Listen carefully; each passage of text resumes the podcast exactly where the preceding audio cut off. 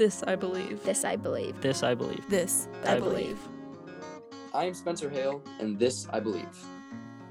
It can happen anywhere in the school cafeteria, in the car with friends, during holidays with your family, or even over the phone. Conversation strikes at any time and under any circumstance. It comes naturally and most always with positive outcomes. It is one of our greatest gifts as humans, allowing us to form relationships and exchange ideas and emotions. It is the closest thing we have to a superpower. I believe in the power of conversation. I've always been a talkative individual. This characteristic has allowed me to develop close friendships, take up leadership roles in my community, and shamelessly express my opinion on matters. But it has also caused some troubles for me when I speak over teachers, share a secret I wasn't supposed to, or voice those thoughts that are supposed to stay inside your head. Regardless of the benefits or pitfalls of this characteristic, I believe this quality was one I was destined to possess, regardless of any effort to combat it. Being talkative is simply in my DNA. My shameless speaking habits can be attributed to my grandfather, who you couldn't truly find a moment of silence around. But his talkativeness was never overbearing, but rather created an environment of comfort.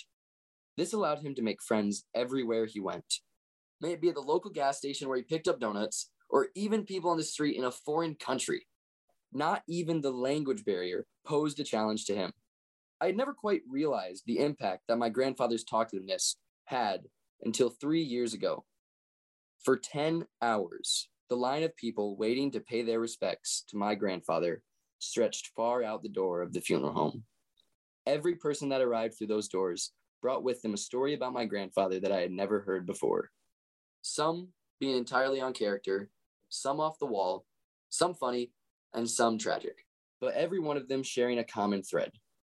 Each memory was created from the conversations those people had with my grandfather. From only his words, he was able to form lifelong connections with more people than I thought it was even possible to meet.